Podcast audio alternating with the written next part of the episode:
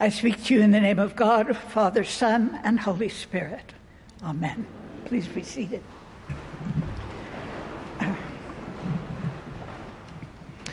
As some of you may know, at various times in my ministry, I've been a teacher.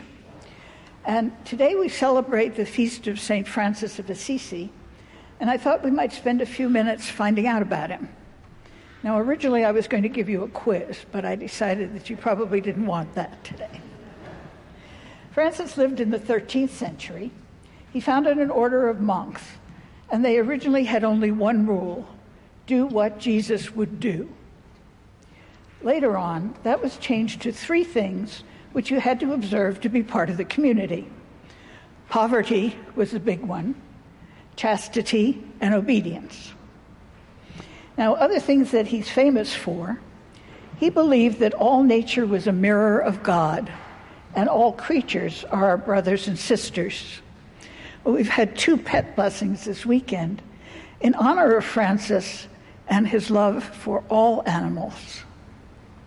He also created the first public nativity scene, and he is one of the patron saints of Italy, the patron saint of ecology, of families, of peace, and of needleworkers. I don't know why. In honor of St. Francis, I started out thinking I could tell you some fun stories from my family's adventures with animals, like Russell the cat, who could not meow but could walk when he walked across the basement floor, you could hear him upstairs.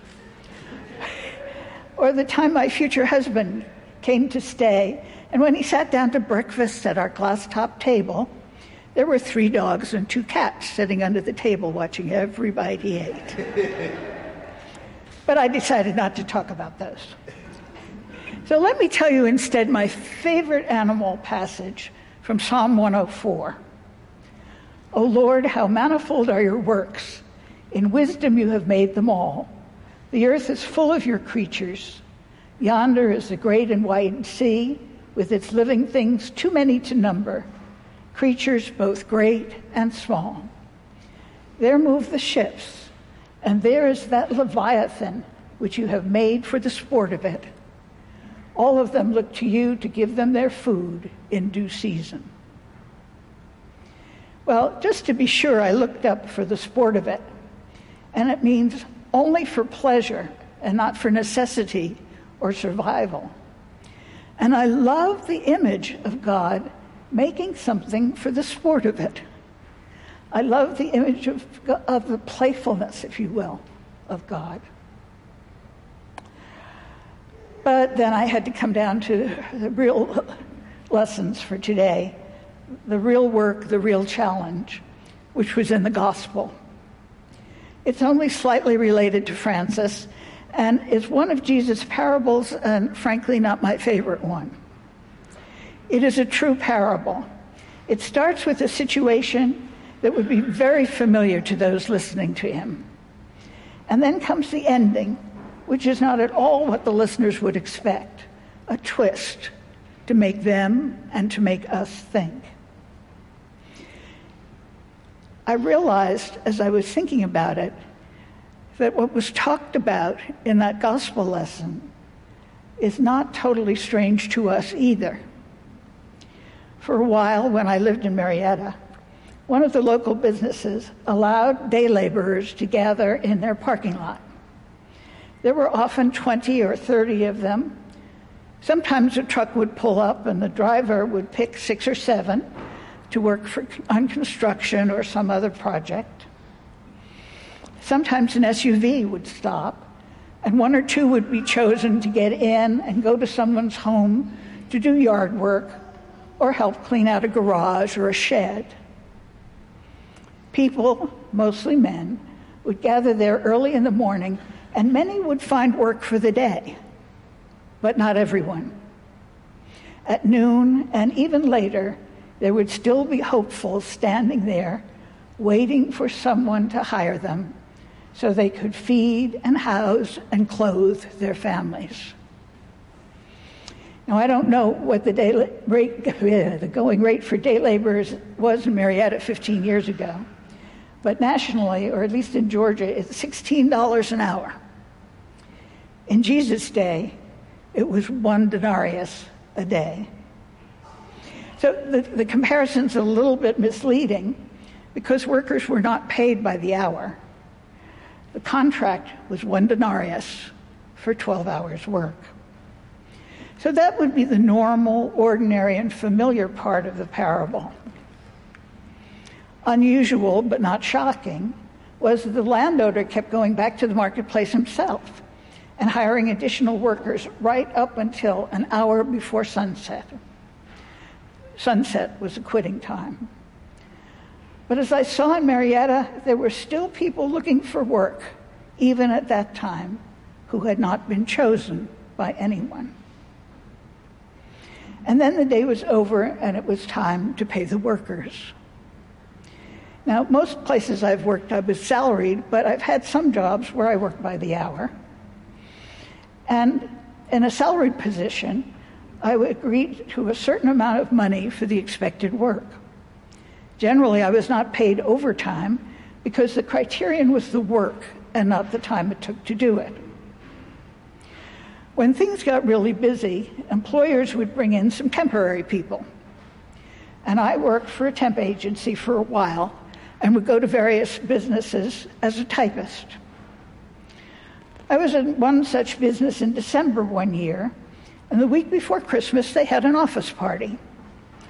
I was told I wasn't needed to work that day, and of course I didn't get paid. But suppose it had been different.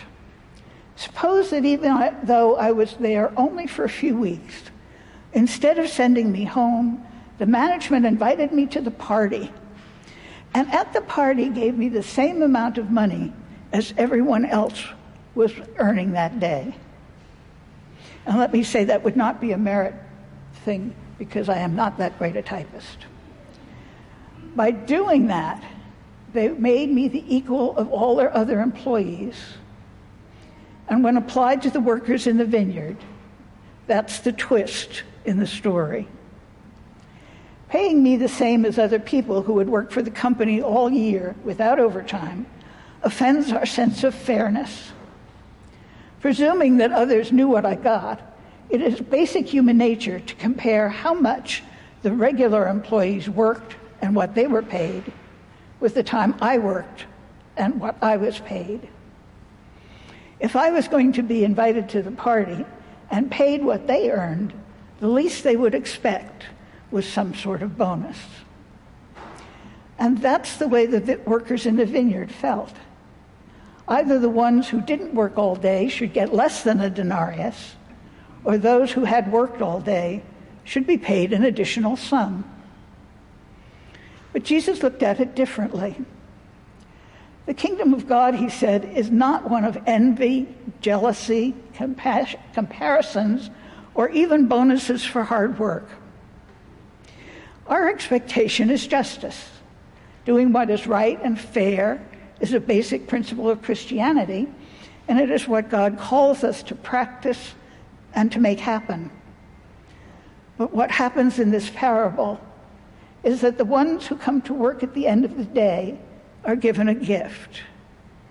And instead of the operative thing being justice, it is grace.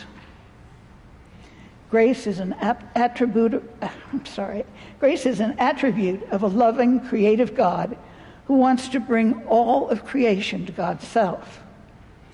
When people invite, when people accept the invitation to be among the people of God, they come from all sorts of situations, different lives, different stages of life.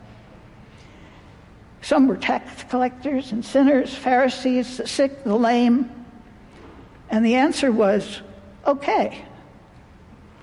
Acceptance into the kingdom is by the grace of God. It is not earned or deserved. It is a gift for which to be thankful. Well, I've come a long way from St. Francis blessing animals, but I want to leave two things with you today. Call them pictures, pictures if you like. The first is that God is our creator and the creator of all things, and that is serious business. But God also created the Leviathan. and maybe the blue footed booby, I don't know. Not because they were necessary for survival, but for the fun of it.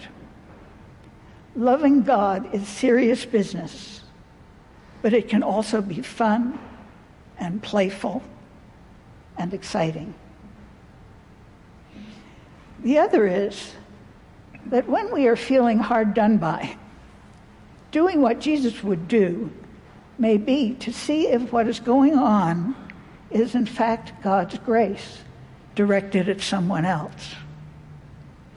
And when we can, to remember the generosity with which God has dealt with us and to be gracious ourselves. Amen.